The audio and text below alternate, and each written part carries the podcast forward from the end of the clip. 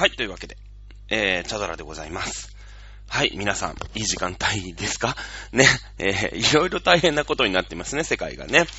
ということで、今日もね、えー、喋っていきたいと思います。はい、現代社会編ね、スタート。まあ、していきます。とりあえず、ウクライナ、ロシア問題、えー、喋っていかなくちゃいけないです。でもね、すごいよ。私一応ね、歴史番組だとか社会番組だなんてね、一応言ってるつもりでこう喋ってるんですけれども、もう別に今回ね、調べようがないもんね、だってね。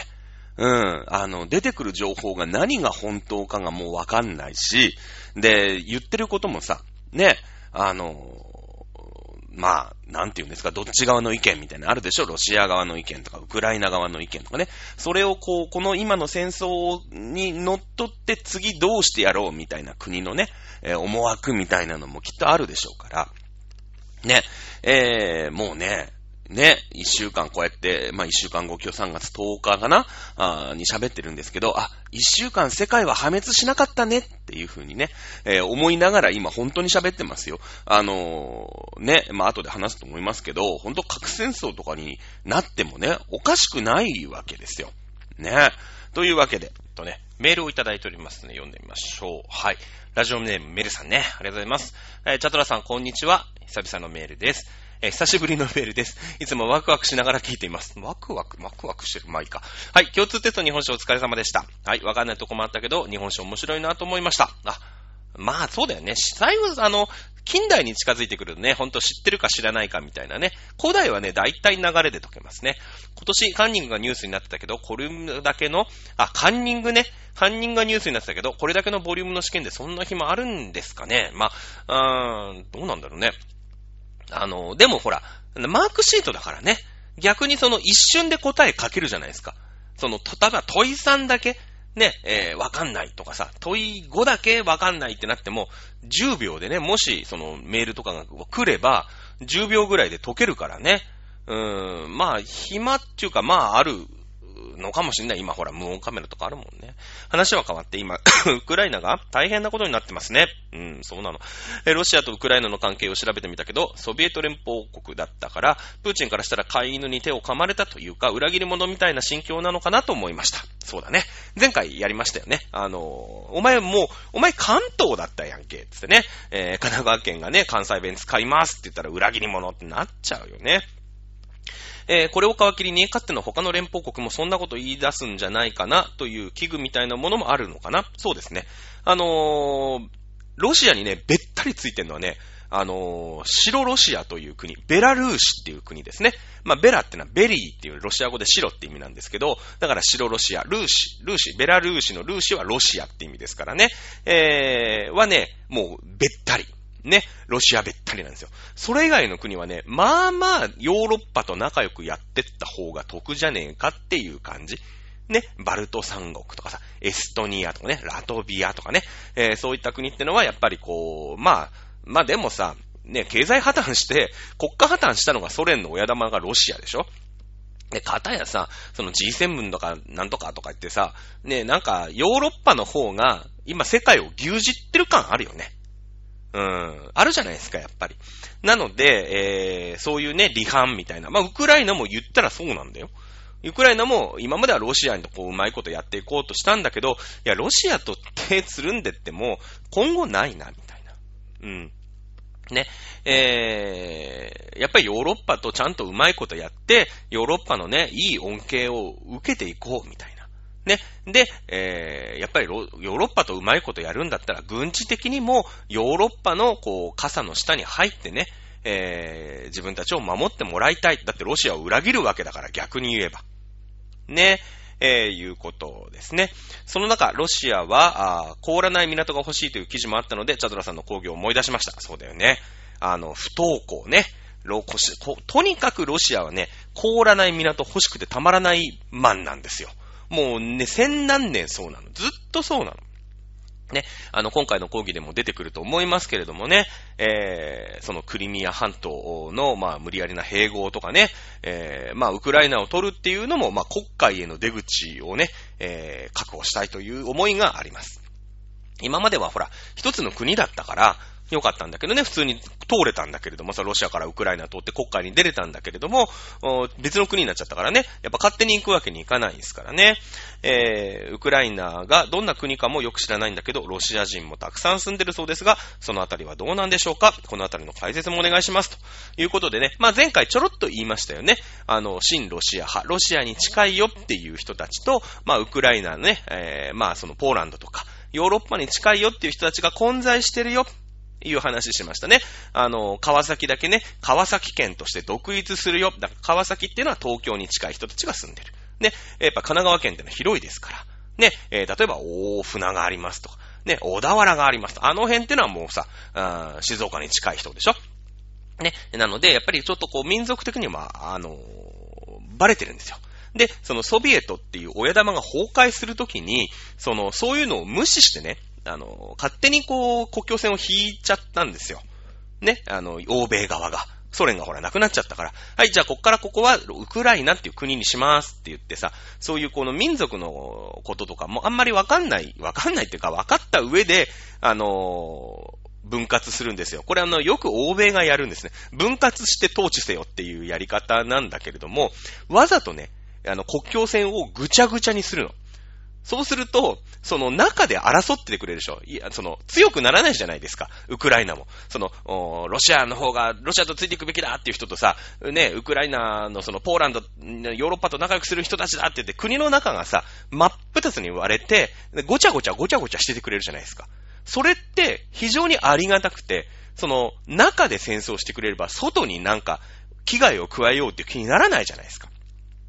ね。なので、これね、よくヨーロッパパ、ヨーロッパというか、まあ、欧米、まあ、イギリスなんだけどね、そもそもね、あのー、が、新しい国境線を引くときに、ありがちなことです。めっちゃあり、ありがち。そうすると中でぐちゃっとしてくれるから。うん。これはまたいつか話そうと思ってるんだけど、この中国問題ね、今ほら、ロシアがさ、ああでもない、こうでもないって戦争始めちゃったから、ちょっと中国は置いといてってことになっちゃったけど、まあ、ちょっとその、ロシアが来るまではさ、中国とアメリカが戦争するんじゃないかみたいな話になったじゃないですか。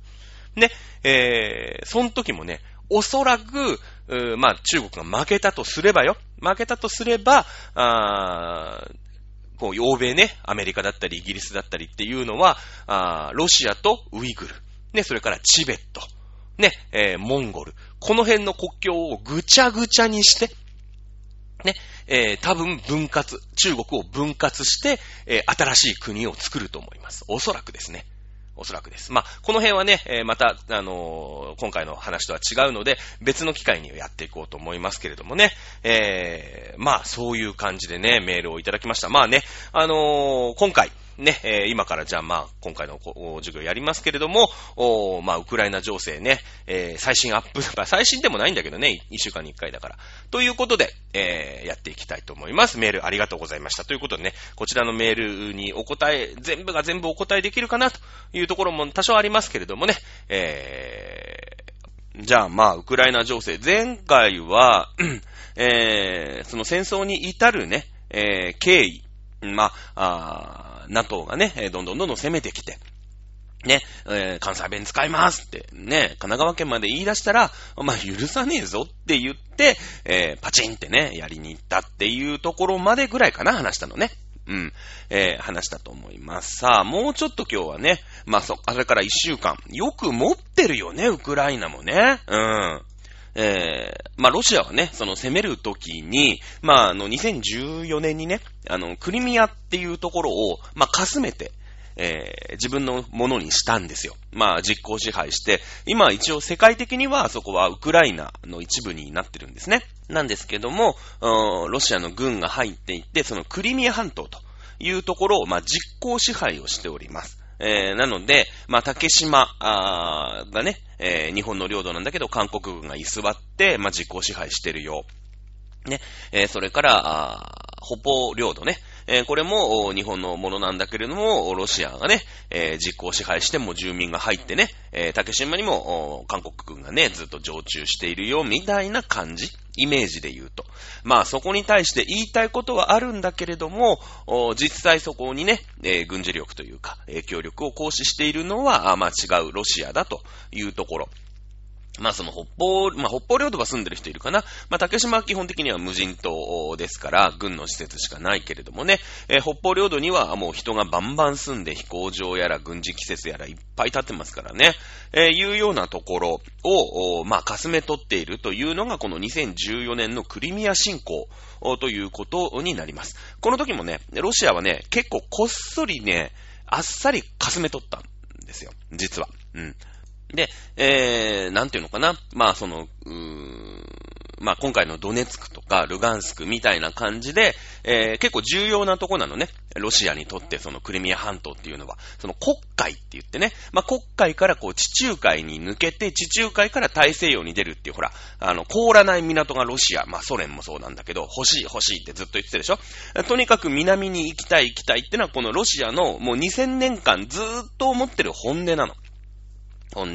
で、とにかく凍らない海に港を確保したいよっていうところで、クリミア半島ってのはその国海っていうね、地中海のちょっと奥まったところ、うん。まだまだ地中海に出るには、その後、トルコのね、ボスポラス海峡っていうところを通過しないと地中海に行けないし、地中海から出るためには、あーんと、なんだっけ、えー、ジブラルタル海峡。ね。あそこを出ないと大西洋に出られないから、まあ、何個もこう、関門があったりとかするの。あと、ま、スエズの方に出るっていうね。えー、でもスエズ運河もさ、な海峡みたいなもんでしょ？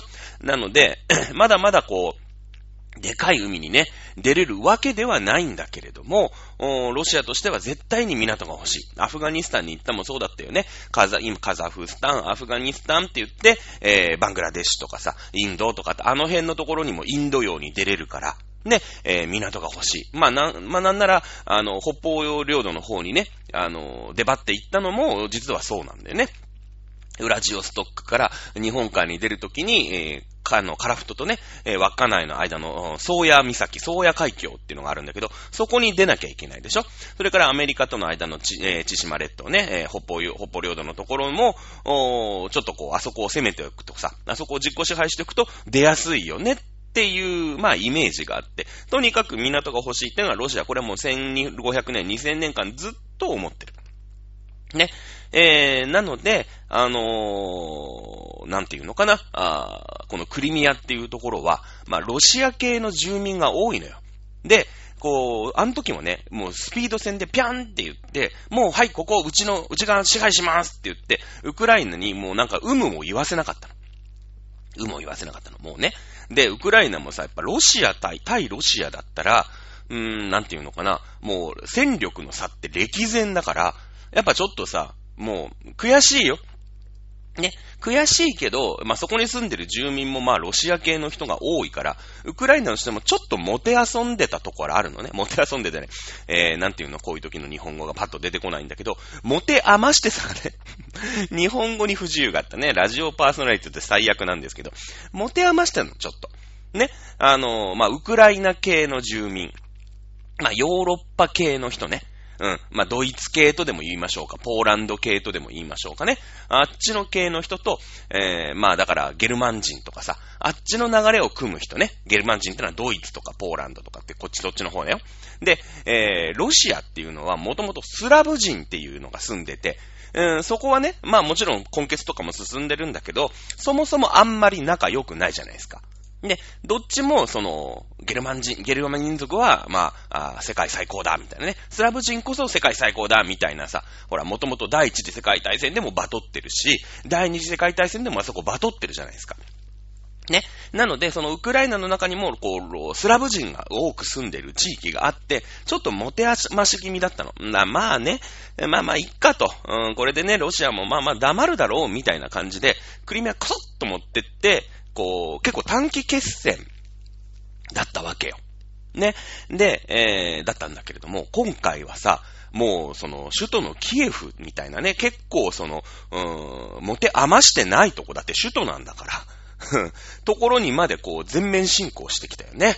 うん、それでこう、ウクライナが思ったより頑張ってる。ね。えー、先週だから3月の3日かな？あ放送をこちらでね、私撮りながら、ね、思ってました。本当にこの世界どうなるんだろう。次のね、放送3月10日だけれども、うん、この世界無事にあるのかな？ね、思いながらちょっと喋ってましたよ。ね。ということで、まだでもね、えー、ウクライナ全面戦争なんですけれども、要所要所でね、まだね、頑張ってる。結構やばいよ。だってさ、その軍隊の規模とか、まあそもそも、その国民の数がね、もう半分以下なわけで、3分の1ぐらいなんだよね。ウクライナって4000万人か3000万人ぐらいしかいないでしょで、ロシアって多分1億、まあ4000万ぐらいなのかな日本よりまあまあちょっと多いかなぐらいな感じなんだけど、ね。あのー、そのぐらいだから、そもそも軍隊も、もうなんていうの、600万人対30万人ぐらいの、そのぐらいの規模感なわけですよ。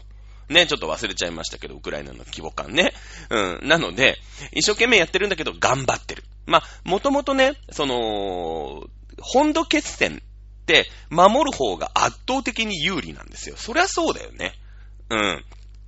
あの、まあ、このあのアメリカ軍だって、うんと、あれは何でしたっけ？ベトナム戦争の頃。ね、ベトナムに攻めに行ったけど負けてるでしょ？で、ロシア、まあソ連ね。ソ連だってアフガン、アフガニスタンに侵攻してるんだけど追い返されたよね。うん。まあ、あの、その後ね、アメリカがアフガニスタン統治してるんだけど、結局この間さ、あの、撤退したじゃないですか。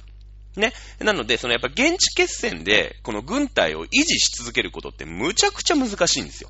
まあ、そりゃそうだよね。うん。あのー、なんか、なんていうの、家の前まで来たさ、やつを玄関先で撃退するのはいいんだけれども、相手の家、家に乗り込んでってさ、ね、なんか喧嘩するのってなかなか難しいじゃないですか。地盤もないし。ね、やっぱこう、国民とかその、一般民衆とかも協力してくれないしさ、なんだあいつらみたいな感じで見られるわけでしょ今もうめっちゃ砲撃とかされてるから。ね。なので、今一生懸命ね、まあ、あのー、この戦争を、まあ、どう落とし前をつけていくかっていうことに、まあ、関心が集まってる。もうこのまま行ったらね、ずーっとこれ続きますよ。で、本当にもう殲滅、ね、もちろんその一人が一人ずつ殺していったらロシア軍が勝つわけよ。それはね、それは勝つよ。だって多いんだから。あの、戦車の数とかさ、砲撃のこう、なんての？ロケットランチャーの数とかも、それはロシア軍のが全然あるから、それは総力戦になったら負けるんだけど、もうあとはさ、ね、えいやーって核スイッチを押すか押さないかみたいな問題になっちゃうでしょ？ね。で、じゃあまあこの戦争をどう終結させていくかっていうのを、まあ今日はね、ちょっと話していこうと思います。まあ私の中でも全然まとまってないし、じゃあこんなところでね、こんな日本人がパラパラ喋ったところで、その通りに世界が行くなんてことは絶対ないわけですよ。やっぱ予想を裏切るから戦争って勝てるわけ。こんなとこで予想通りにしてるんだったら、ペンタゴンですよね。あの、アメリカの国防総省とかさ、ウクライナのなんとか国連軍じゃないけど、なんとか軍みたいなところでもう考えられるわけでしょそしたらそれに対して備えるわけじゃない。ね。なんだ、なんですけど、まあね、えー、日本人のね、おじさんはおじさんなりに、まあ考えていこうかなっていうことだよね。うん。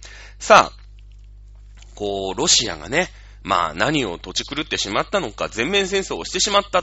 そして、まあ世界からフルボッコに合ってるのは確かなんですよ。ただ、その軍事面ではね、フルボッコっていうのは、経済面とか、ね、産業面ではフルボッコに合ってるんだけれども、軍事面では結構ウクライナ対ロシアだっていうところで、まあ NATO ってね、NATO も積極的には絡みたくない。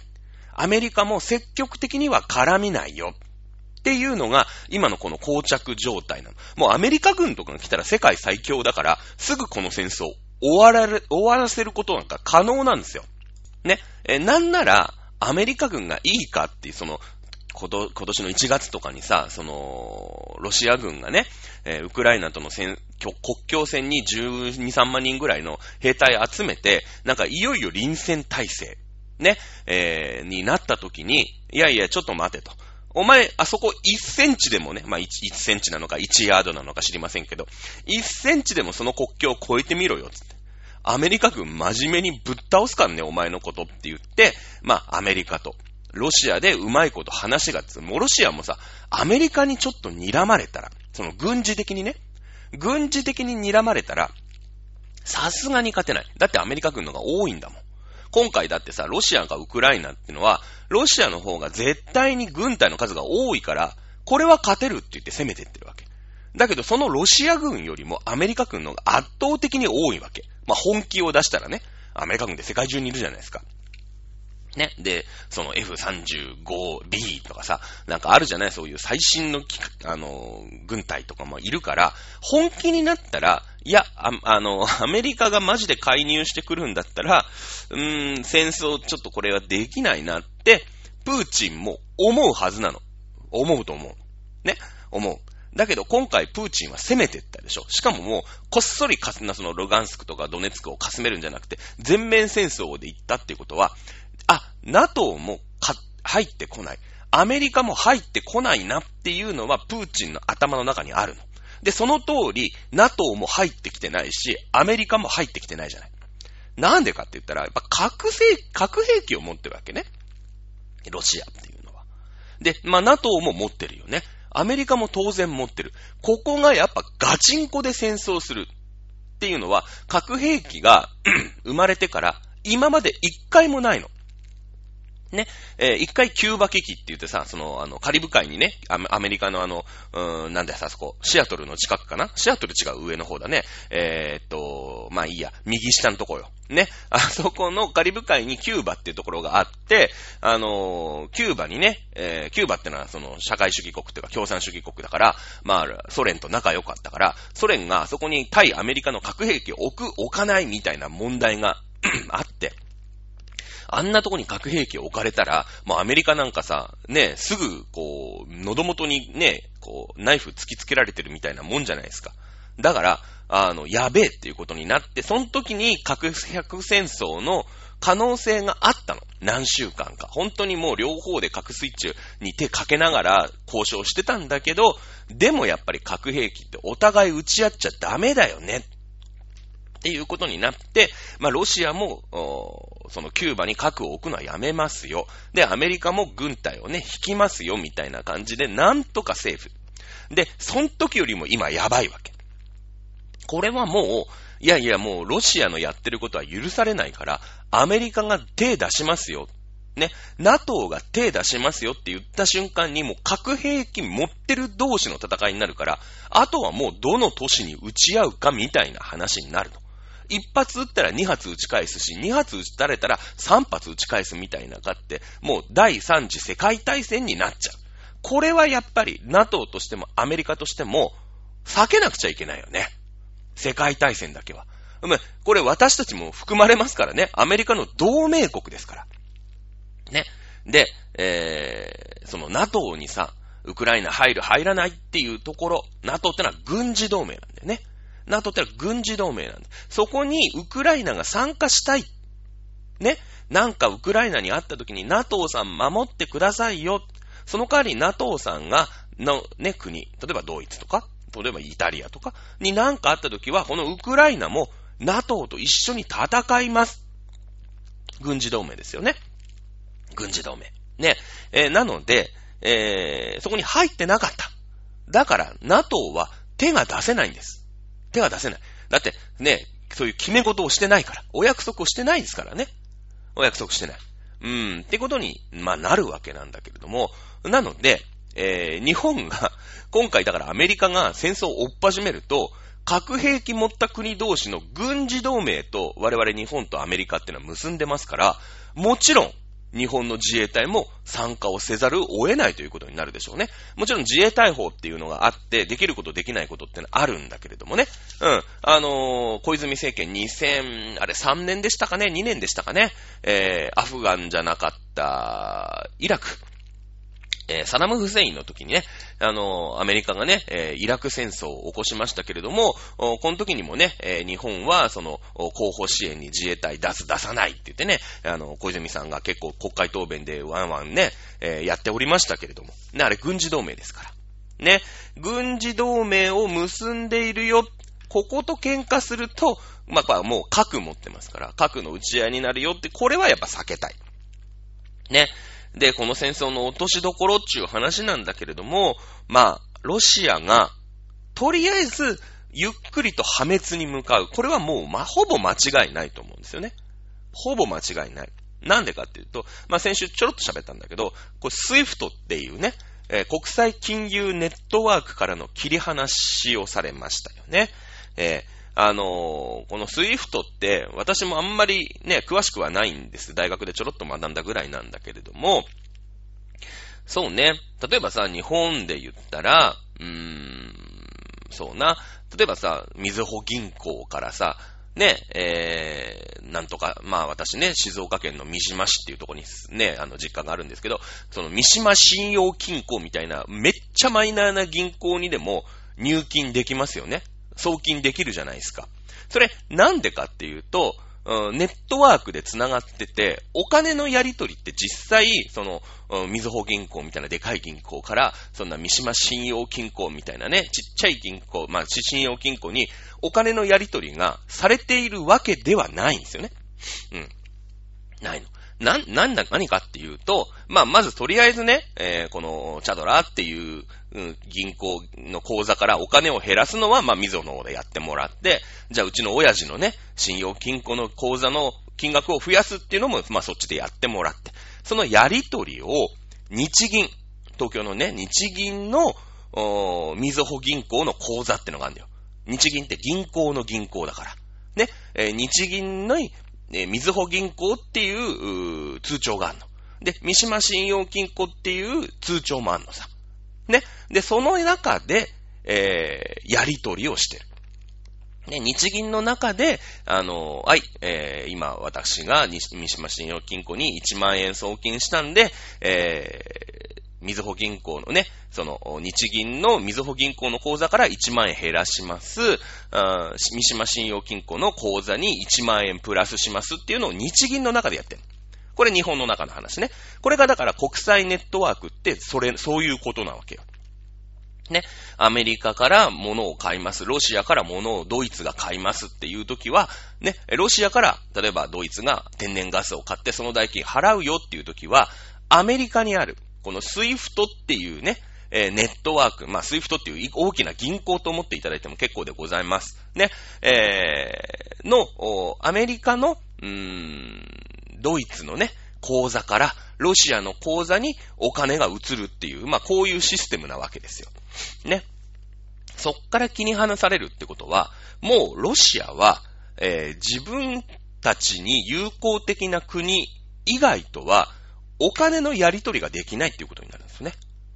お金のやり取りができないっていうことになるんですよ。うん。あのーそうすると、まあ、ロシアっていうのは天然ガスとか原油っていうのをよそに売って国をなら成り立たせている国なんですよね。で、えーなんだけれども、まあ、売るのは売る。もちろんその現物、原油とか天然ガスってのはロシアの中にあるわけですから、あの、売りたくたってもう売れない。ね、えギリ変えて中国は変えるかな。あと、インドもこの、えーと、制裁に反対というか棄権しましたので、インドもまあワンチャン変えるかもしれない。ね。あとは北朝鮮とかシリアとか、やべえね。なんか独裁者のいるやべえ国ばっかり。としかも、やりとりができません。でそうなってくると、もうロシアでは全然さ、その国内、えでね、えーのやりとりはもちろんできるけれども、運ないとさ、まあ、大した産業ないんですよ。1億4000万人人がいてね、GDP って言って、まあ、そのロシア国民が生み出す財サービスの量ってのは日本の3分の1ぐらいにしかないの。た基本働かないの、ロシア人って。ロシア人って全然働かないんだけどね。うん。なので、もうその資源が売れないってことになると、もうロシアは国が成り立たないでしょうね、おそらくね。うん、なので、まあ、あーまあもうちょっとやっぱりさ、もうロシアにもその、もともとね、こういうことをやるんだから、金を持ってたりとか、お金、ドルを持ってたりとか、溜め込んでたりとかってやっぱ備蓄するから、まだ少しは持つんだけど、ちょっとやっぱり時間がかかるんだよね。ロシアが破滅するまでには。うん。それまでに、ウクライナがどこまで痛めつけられるかっていう戦争なわけだ、今。ね。えー、いうことなんですよ。で、その、ロシアのやったことっていうのは、もちろん許されないんだよ。ね。あの、そういう軍事力、まあ、ウォーポテンシャルって言うんだけど、ね、戦力を使って、その、鎖国を侵略するっていうことは、絶対にこれは許されないので、まあ、フルボッコに今合ってるんだけれども、まあ、ロシアがさ、世界の、なんていうの、悪役に一斉になったよね。これね、多分でルガンスクとドネツクだけかすめ取るぐらいだったら、うーん、なんか非難決議とかはあるかもしれないけど、ここまでのことにはきっとならなかったと思う。クリミアの時と一緒で。本当に一瞬で、その、やっぱ、新ロシアって言ってね、ロシアにこう近いところのルガンスクとドネツクだけ、しれっとかすめ取るだってだけだったら、まあ、大丈夫だったかなっていう気もするんだけど、まあ今回全面戦争に、え、なるわけ。で、しかも、そのロシアはね、その、核、核兵器っていうのを脅しに使ったよね。うん。あのウクライナ、本当に言うこと聞かないんだったら核撃ち込みますよ。ね、ウクライナを応援する国にも、本当に核兵器ってどうなるかわかりませんよって言って、この核を脅しに使ったんですね。これがまあ良くなかったですよね。これ良くなかったですね。あかん、かなりの握手だと思います。あの、もちろん核兵器っていうのは兵器だから、相手を攻撃する、ためのものですので、まあもちろんその言うことを聞かない相手に核というものがあるよっていうのをちらつかせて言うことを聞かせるということはもちろんあります。アメリカだってイギリスだってフランスだってみんなそうしてきたんですね。えー、だけれども、あの、ちらつかせるだけなんですね。ちらつかせるだけ。で、あいつらは持ってんなって思わせることが一番大事なんです、核兵器って。威嚇にのみ有効になったんですね。え今回初めてプーチンがそのウクライナに対して使うよっ、ね、お前んとこに落とすよ。いや、これはまあ、建前とね、本音っちゃ本音で、その核兵器に対する本音を言ってしまったんですね、今回ね。うん。あの、核兵器ってのはあくまでも自国の防衛のためですよ。ね。どっかのうさんくさいところが撃ってきたら、ね、打ち返しますよ。変なことしたら知らないよっていう、うーん、この、建前でね、自国の防衛のためなんですよ。ね、えー、いうことを世界中が第二次世界大戦の後守ってきたんですね。うん。これはもう日本に落とされたわけじゃないですか、核兵器が。で、まあ戦争がね、まあ終わったというか終結したみたいなところもあるんだけれども、ね、えー、その後の核兵器ってのは自国の防衛のためですよって、みんなその建前を守ってたんですね。守ったんです。だけれども、今回この建前ではなく、ロシアは本音を言っちゃったんですね。核兵器に対してね。これがタブー。かなりのタブーですよ。うん。核兵器を使って脅した。そして、えー、ここ2日ぐらいで出てるんだけれども、例えばチェルノブイリの原発ね。あの、もう、チェルノブイリ原発はさ、ご存知の通り事故が起きましたから、廃炉って言ってね、まあ日本の福島第一原発みたいな感じ。まあ、もっとひどいんだけどね。あの、昔のやつだから結構そういうセキュリティとかもしっかりしてないから、石棺って言って、もう覆いかぶしちゃった。セメントでこう覆ってるの。あの、ね、えそういう、なんていうの、もう外に漏れないようにさ、ね、やばいから、もう臭いものに蓋みたいにしてるんだけど、チェルノブイリの原発に、えー、攻撃をしてね、今占拠しちゃってる。で、その南ウクライナにある、まあ、世界最大の原発。これも占拠しちゃってる。ね。で、これがまあ何を意味するかっていう話なんだけど、一つは、そのウクライナの電力事情ね。やっぱりそのロシア軍が収めてますから、あの、ウクライナ中の電気を止める、その一般性、一般市民に対する圧迫、当然あるよね。当然ある。だけれども、なんせ原発なんですよ。で、この、まあ、私たちはね、僕たち私たちは2011年、ね、えー、残念ながら地震による影響の福島第一原発の事故を、まあ、目の当たりにしている記憶のある人たちがほとんどだと思いますので、えー、そのウクライナ軍、ウクライナ軍でごめんなさい。ロシア軍が、その原発をね、えー、まあ、占拠した。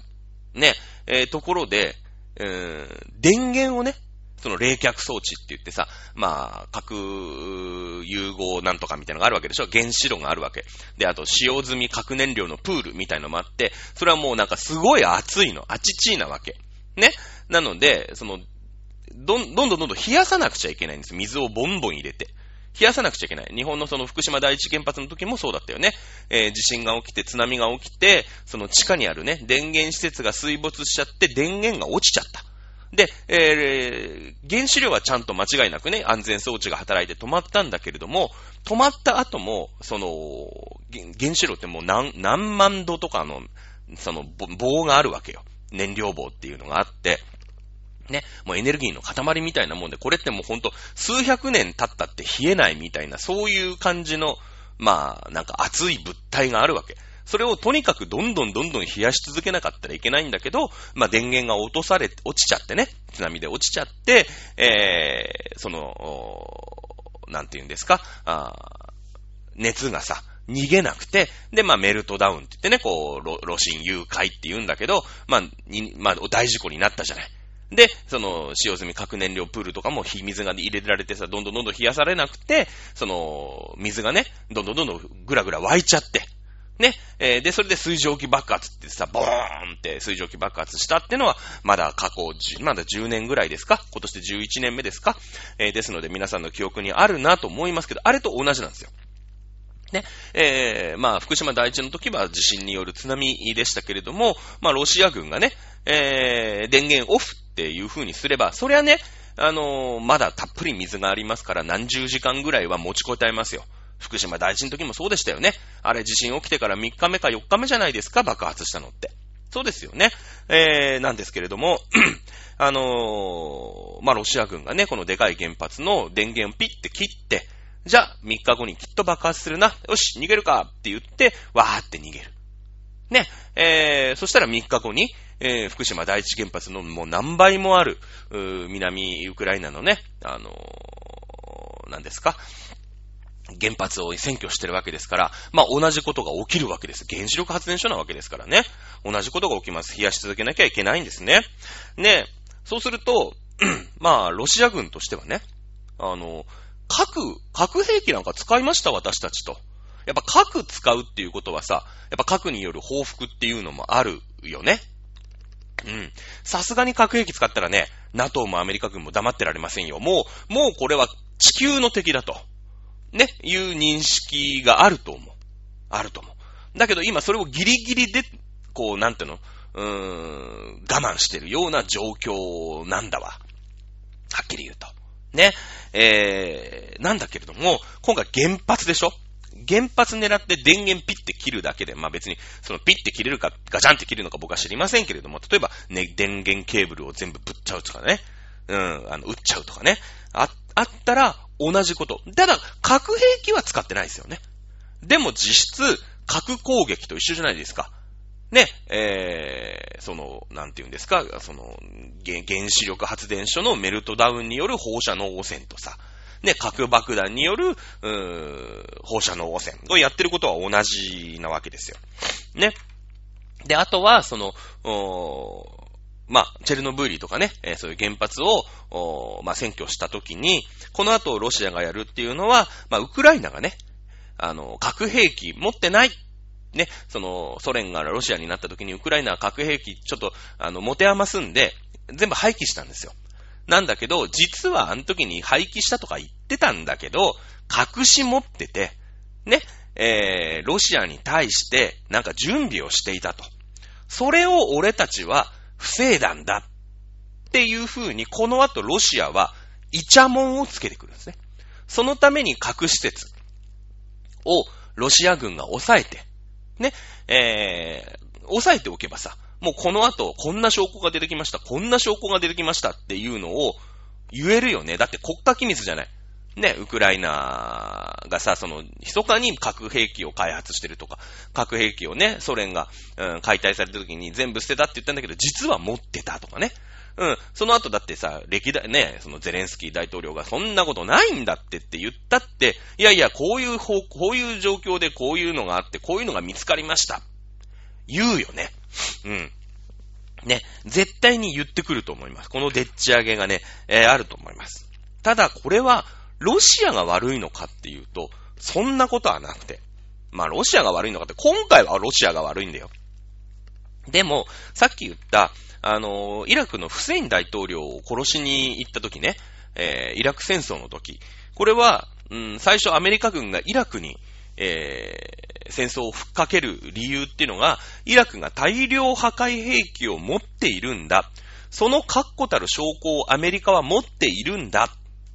ね、いうふうに言って、えー、アメリカ軍はイラクを攻めて、フセイン大統領を殺して、ね、えー、行ったわけです。ね。えー、だけれども、今となってはまあ皆さんもニュースなんかで知ってるとは思いますけれども、この大量破壊兵器というのはありませんでした。アメリカのでっち上げだったんですね。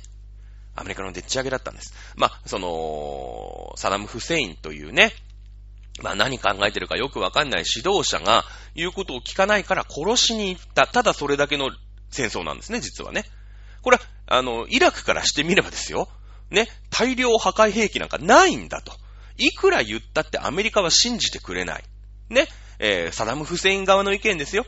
ね、サダム・フセイン側の意見ですけども、いやいや、大量兵器なんか作ってないんだ。これはファクトですよ。後に大量兵器なんかどこ探しても見当たんなかった。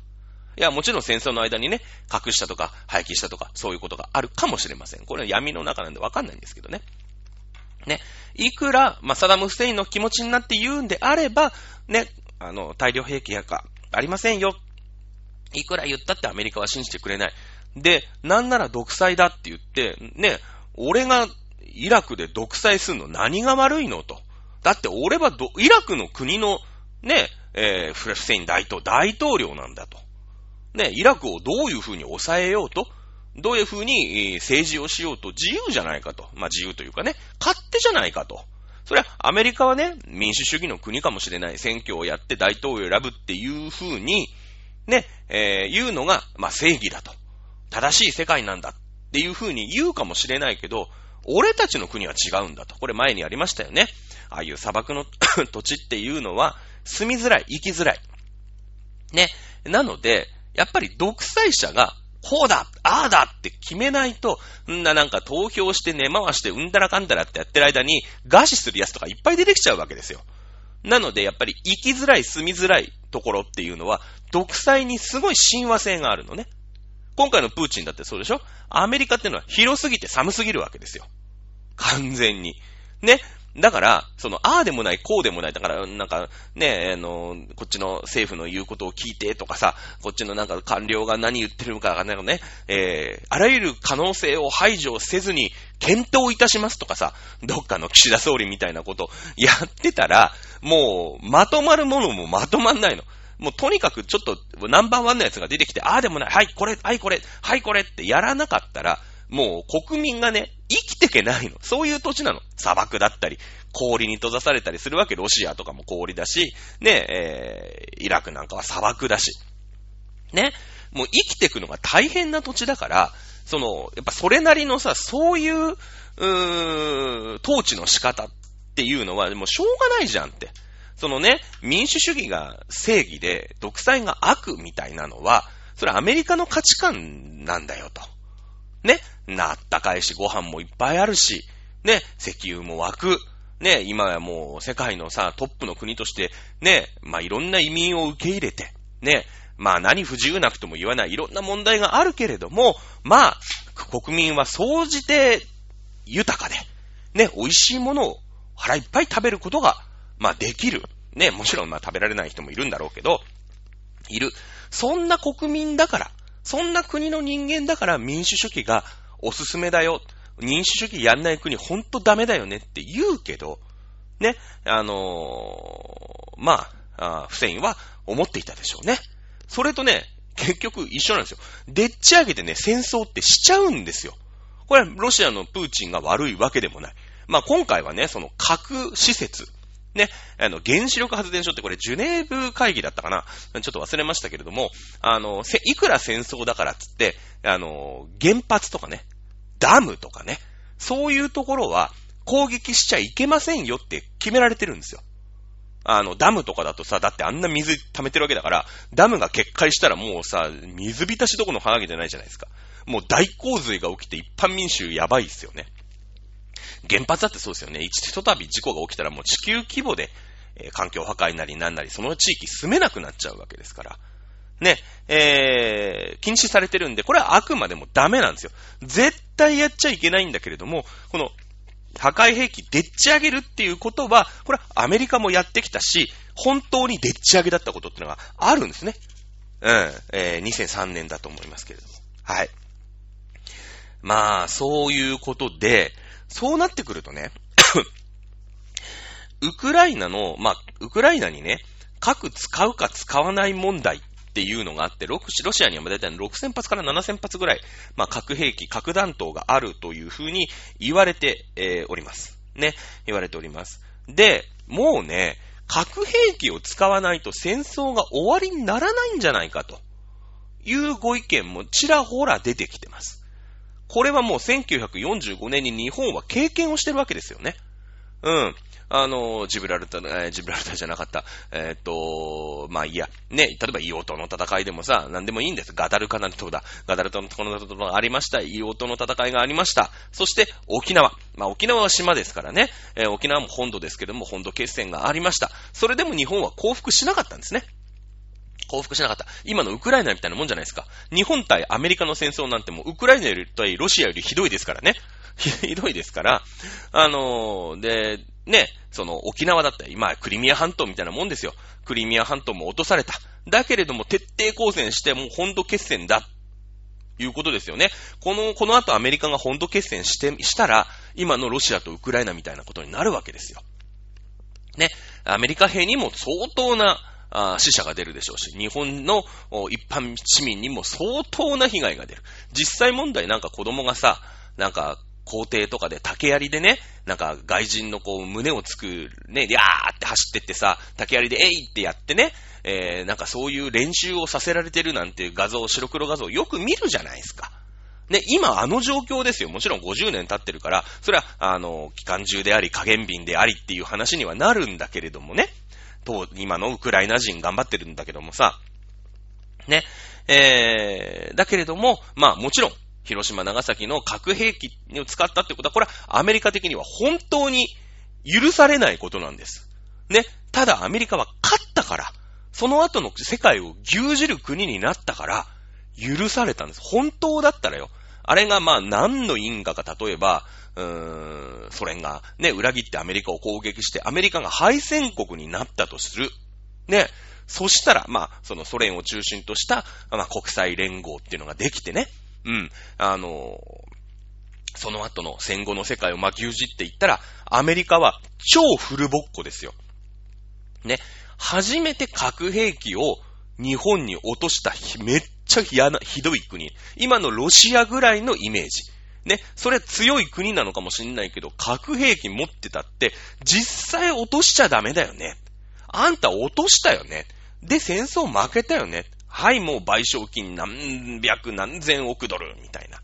そういう世の中になりました。とんで、だから、その、第一次世界大戦の後の、ね、えー、ドイツ、ね、ベルサイユ条約でなん、なんちゃがらマルクみたいなさ、ね、えー、賠償金支払えみたいな、そういう国になった可能性もあるわけ。ね、ただ、太平洋戦争で原爆を落として、日本に勝って終わらしましたから、あの、戦争をね、アメリカ勝ちましたので、その後の戦後処理ってのはアメリカが主導したんです。もちろんちょっと後ろめたい気持ちはあるのかもしれないよ、核兵器使ったっていう。だけれども、核兵器を使ったっていうことで世界からアメリカ非難されましたか？ね、されないんですよ。されない。なんなら戦争をちょっと早めに終わらせてよかったねぐらい言われてるわけなんですよね。言われてるわけなんですよ。ね。えー、まあ、さっきドイツの話ちょろっとね、えー、しましたけれども、うーん、そうですね。あの、プーチン大統領ってのは、まあ、2000年から大統領やってるんですね。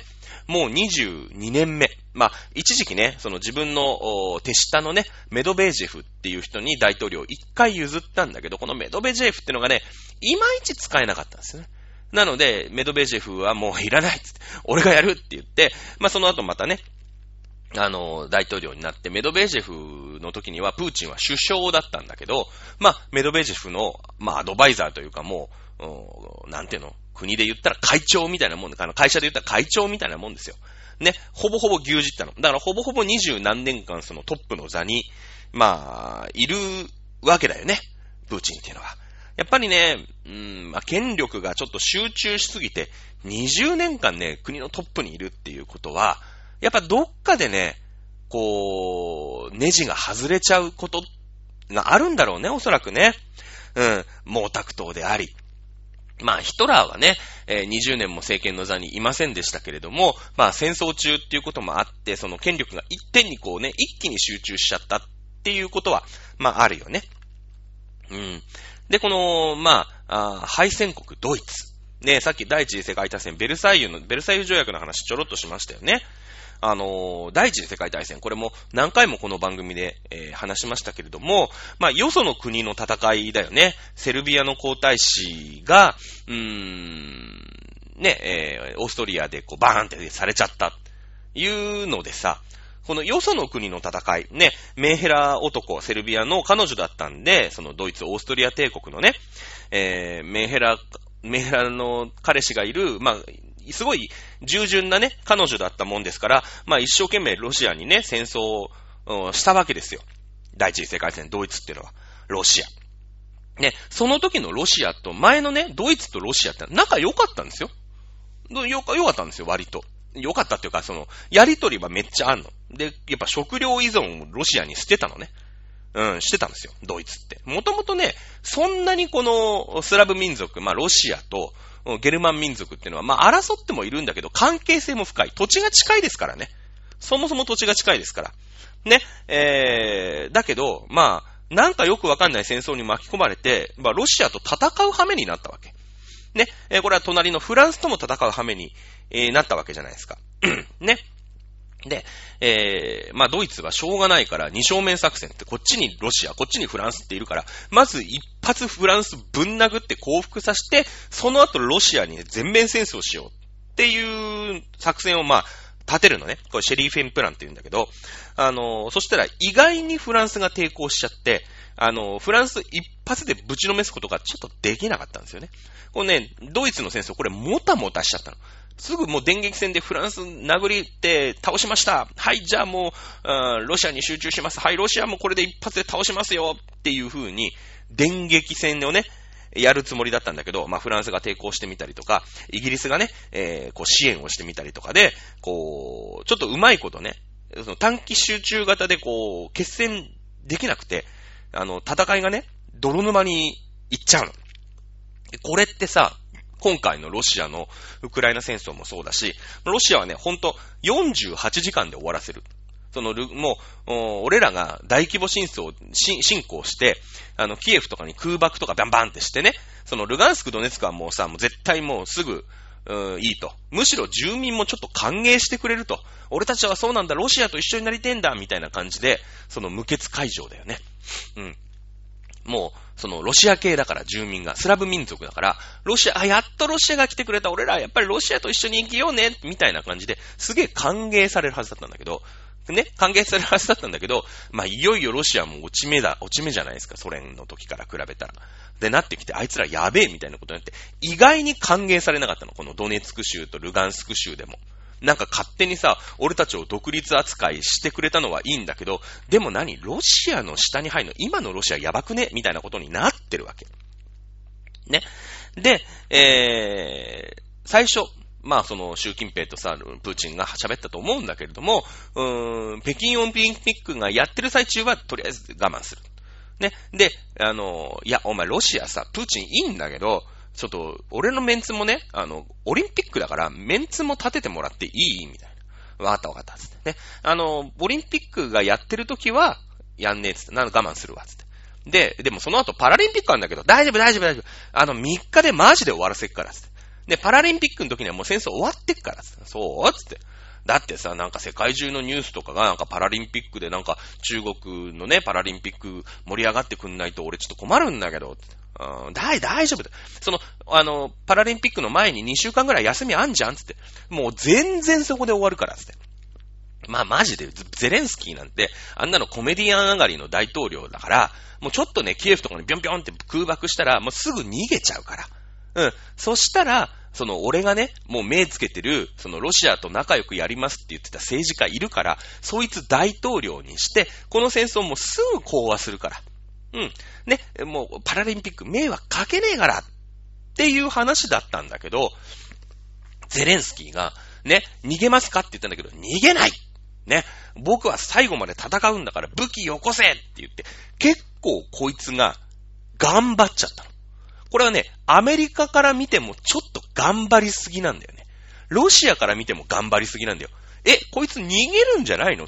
意外に何？戦うとか言ってんの？って言って、頑張っちゃったの。これ、あの、第一次世界大戦で、ね、えー、フランスを全力でぶん殴りに行ったら、もうフランスはすぐ降伏すると思ってたの、ドイツは。だけど、フランスも頑張っちゃったの。ゼレンスキーもね、頑張っちゃったの。で、アメリカも実は、戦争はね、確かに、あのー、止めることはまあできたんです。アメリカの実力をもってすれば。だってロソ連軍のロシア軍にしてみたらアメリカの怖いからね。うん。だけど、止めなかったでしょ。ね。あの、いいって言って。アメリカ軍出すからねって。まあもちろんその核戦争怖かったんだけど、この戦争は止められたんです。だけど止めなかった。なぜか。ね。えー、もちろんアメリカ軍が出張っていく、その、アメリカに対する得が少ないよね。うん。そもそもこのなんか内陸の方のガチャッとした争いでしょこう、シーパワーじゃなくてランドパワーの中の勢力の争いだから、ここに手出してもアメリカの得ってあんまりないんですよ。ね。えー、で、なんかアメリカ軍をそこにまたせっかくさ、アフガニスタンからね、出られたのにもかかわらず、またそんなね、えー、内陸のさ、ウクライナにね、軍隊を派遣して、なんか、そのソ連軍と睨むみたいなは、ちょっとアメリカとしても、まあ、やりたくはない。ね。やりたくはない。あんま得がないから。例えば、イラクとかさ、やっぱり油がありますとかね。うん、あの、原油価格がどうしたこうしたみたいなところだと、アメリカにも得があるじゃないですか。なので、まあ、出張っていくんだけど、まあ、アメリカもね、あの、世界の警察官として、こう、全世界に出張っていくっていうのは、もうちょっとね、しんどいと。やめていこうと。ね、あの、いろんなところはいろんなところに任せよう、みたいなさ。ことに今ちょっとシフトしてるっていうのもあるんだけど、その辺をプーチンに見つ見透かされちゃって、ね、えー、攻めてきた。ね、ちょっと攻めたらゼレンスキー逃げると思ったら逃げなかった。フランス頑張ったんだよね。第一次世界大戦でフランス頑張って持ちこたえた。ね、その時のドイツと似てるんですよ、今のロシアって。ね、そのさ、内陸国でしょ？ランドパワーの国でしょ？ドイツもロシアも。だからね、根本的な考え方めっちゃ似てるのね。で、やってることもほぼ一緒。ほぼ一緒。ね、えー、でさ、まあアメリカにね、その、エルトゥールル事件だっけ？あの、アメリカの民間人が乗った、あの、船が沈んじゃって、アメリカにね、グーパンされて、ドイツ第一次世界戦負けるじゃないですか。で、負けた理由がわかんない。そもそもなんで戦いをしてるかもよくわかんないわけね。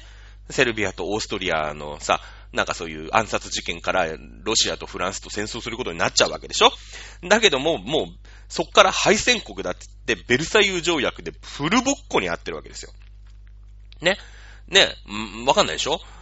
ドイツにしてみたら。これが だから、今のロシアに対しての、そのスイフト排除みたいな感じで、めっちゃ制裁されてるじゃないですか。もうその世界経済から切り離されちゃってるわけ。そう、もう、ロシアからしてみたら、え、なんで？みたいな。ね、そんな、あの、僕とウクライナの話なんだけど、んななんかアメリカとかが経済制裁とかしてね、いやもちろんその、あの、軍事的に手が出せないから、そのロシアを止めるために経済制裁をバーンってやったんだけど、もうベルサイユ条約みたいなもんなの。もう何千マルク、何千億マルクみたいなのの賠償金をドイツに払えね、言うのがベルサイユ条約だったでしょ？で、それと一緒でもうスイフト排除するよみたいな感じのその、ベルサイユ条約ぐらいの厳しい制裁を今、ロシアは食らってるじゃないですか。そうですよね。で、その、ベルサイユ条約でね、あの、ロシアとドイツは、まあ、いろいろ分断されるの。チェコスロバキアとかさ、結構でかい国だったんだけど、あのもうチェコスロ、あの辺の、東欧のね、ごちゃっとしたところを分割され、させられちゃうんですよ。チェコスロバキアとかな、さ、あの辺で、バルト三国の辺とか、ポーランドの辺とか。ね、結構ドイツがグイグイ取ってたんだけど、はい、これはドイツのもんじゃないでしょ。はい、ここ独立しなさい、独立しなさいって言って、ベルサイユ条約でね、もう、ドイツは元々のね、そのドイツのところまで戻りなさいって言われて、はい、ここドイツが分取ったところは、あの、チェコスロバキアとかさ、ああいうポーランドとかっていうところ、はい、独立してくださいっていう風に言われたんでしょ。で、その後さ、もう、ベルサイユ条約でべっこべこになったから、やっぱりね、強いリーダーが必要だよね。いうことになって出てきたのが、3、はい、ヒトラーだよね。そうなんですよ。で、ヒトラーは何しました？やっぱりさ、民族分断されるのおかしいって言って、チェコスロバキアに侵攻してきましたよね。侵攻してったどんどん拡大をしていく。ね。で、えー、ポーランド。ポーランドも、まあ、ドイツ系の住民が住んでるわけ。ドイツとポーランドってのは接してますからね、国境。あそこでポーランドを分割して、ポーランドの西側半分はドイツのものだって言うはるんですよ。で、東側半分はロシアに近いじゃないですか。その、それこそウクライナと接してますから、ポーランドはね。はい、じゃあ、あの、その、なんか、あの、ウクライナ系の人たちは、そっちのロシアの方にあげる。ね、当時ソ連だからね。当時ソ連だからさ。ね、あの、ウクライナもソ連みたいなもの。はい、ソ連にあげます。ポーランド分割したでしょね、これはさ、やっぱり失われた自分の仲間たちを救出するんだっていう作戦で、えー、チェコスロバキアを併合しましたし、ポーランドも分割して自分の活動しましたよね。これが、うーん、クリミア半島の、今のロシアで言うとね、2014年のクリミア併合。ね、それからルガンスク州、ドネツク州の、まあ、あ勝手な独立承認。ね、もともとロシア系だから、スラブ民族の土地なんだから返せよ。勝手に言い張ってるんですね。今回このドイツ、うん、ヒトラーがやったこととプーチンがやったこと。で、強いリーダーじゃなかったら、やっぱり英米、イギリス、フランスの思った通りになっちゃう。NATO の思った通りになっちゃう。ね。やっぱり強いリーダーが必要なんだって言って、極端なや頭、思考回路を持つ強いリーダーを国民が求めちゃうんですよね。ヒトラー、プーチン。ね。そうでしょ？はい。で、最終的に、えー、ポーランド分割したんですけども、まあ、あの、ポーランドのね、向こう半分も、おやっぱり俺のものにする。ね。それはなんかちょっと民族的には、そのウクライナ人みたいな人たちが住んでるのかもしれないけど、やっぱりポーランド全部欲しいよね。もう欲しくなっちゃう。で、ポーランドに侵攻しましたよね。ポーランドに侵攻しました。これ何ですか？キエフ。もう全、今のロシアと一緒だよね。キエフ、首都、ウクライナ全土をを舞台とした全面戦争に行ったわけです。ポーランド侵攻して、ドイツがポーランド侵攻したんです。これはもうウクライナの全土侵攻ですよね。そうだよね。で、えー、このバッファーゾーンって言ってさ、ね、その、ソ連っていうところと、ドイツっていうところの間にポーランドっていうのが、こう、クッション材でいたから、よかったんだけど、ね、今度ポーランドを攻めちゃったら、ソ連とガチで接するようになっちゃったでしょそうだよね。そうするとさ、ほら、ドイツだから、暴強協定。とにかく共産主義みたいなわけのわかんないやつと接したらさ、おっかないから、ね、えー、バトっていきますよっていう風になったわけじゃないですか、第二次世界大戦の前。暴強協定ですよね。共産主義を防ぐんだ。ね、えー、いう風に、えー、なったわけ。これもそうだよね。今、ウクライナを侵攻しますと、ちょうどこう、NATO とさ、ね、えー、ロシアっていうのが接しちゃいますよね。今までね、こう、ウクライナがあった、バルト三国があったりというところで、直には接しなかったんだけど、まあ、西ヨーロッパが強くなってって、ね、えー、なんだろうね、その、NATO っていうさ、この軍事同盟だよ。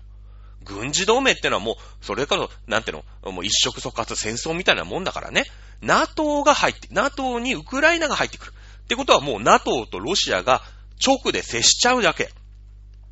これって、ポーランドの分割、そしてポーランドの侵攻で、ドイツとロシアが接してしまったから、あ第二次世界大戦が起きたと言っても過言ではないわけだよね。一緒なんですよ。あの人たち、その、ま、ランドパワーの人たちね、えー、ドイツだったり、ね、えー、ロシアだったり、まあ、中国だったりっていうことは、やっぱね、考え方の根本が似てるんです。で、我々ってのは島国でしょ？シーパワーの国なんですよね。シーパワーの国からすると理解ができない。イギリスもシーパワーの国。アメリカもあんなに大きな国なんだけど、すげえでっかい島と見ることできるよね、アメリカって。アメリカはね、シーパワーの国なんですよ。で、例えば、イギリス、アメリカ、あ日本。この辺からすると、あいつらは頭が狂ってる。自分の価値観だから。シーパワーの価値観から、えー、するとね、この、ランドパワーではひどひどく当然というか、みんなこの感じで戦争して領土分取っていくっていうのが、頭がおかしくなった。プーチンは錯乱しているっていうような報道結構見ませんか、最近？見るでしょ。見るでしょ。違うんですね。これは C パワーの観点からすると、頭が狂ったっていうこと以外に、説明ができないんです。違うんです。もう考え方のロジックが違う。ねえ、えー、いうことなんですよね。さあ、じゃあ、この戦争、まあね、えー、今日まだ1時間ぐらいになりましたから、このぐらいにしておきましょうか。すごいよね。あのー、ね、こんな、こんな戦争なんだよ。さあ、来週3月17日更新になると思います。18日かな？更新になると思います。その頃まで、世界があるかな？あるといいよね。うん、あるといい。まあ、この一週間の間にまた何か違ったことがあるかもしれないので、次回、わかんないよ。戦争だから。戦争だからわかんない。こんなね、素人のおじさんが予想するような世界にはなってないと思いますけれども。ね。えー、次回は、じゃあ、この戦争、わかんないよ。もう戦争がすげえ泥沼化してさ、アメリカが参戦します、NATO が戦争します、ね、第三次世界大戦始まりましたなんてのはこの一週間であっても、何にもおかしくないです。何にもおかしくない。ああ、そっか。第三次世界大戦か、日本も自衛隊さん派遣やな、ぐらいのことはある。あるよ。あるけど。ね、えー、また一週間の間にね、起きたことを一生懸命、えー、まあ、ニュースを見たり、いろんなところで情報を集めてですね、えー、この、じゃあ戦いの後、世界は変わるよ。ね。っていうことを喋ればいい、喋れればいいな。もし喋れるんだったら、少し戦争が落ち着いて見込みがね、出てきたってことだよ。その戦後を語るべ、この戦争の落としどころと、まあ日本人、我々日本人が、あどうしていかなくていけないのか、この後、この後の世界っていうのはどういう風になっていくのかなっていうのを語れる世界になってればいいと思うよね。もしかしたら次回、ね、防空壕の中からお届けすることになるかもしれない。核シェルターの中からお届けすることになるかもしれない。どういう世界になるのか、全く予断を許しませんけれどもね。えー、もちろんね、こういったニュース、全くもって遮断しちゃうっていうことも、一つのね、自分を守る手なのかもしれないけれどもね。えー、やっぱり自分、今に、世界中で起きていることからは、あ目をそらさずにね、えー、私は生きていこうと思っております。はい、ということで今日も1時間講義ありがとうございました。また、元気にね、えー、来週この世界で、えー、お会いできることを期待しております。それでは今週の講義以上でございます。それでは皆さんさよなら。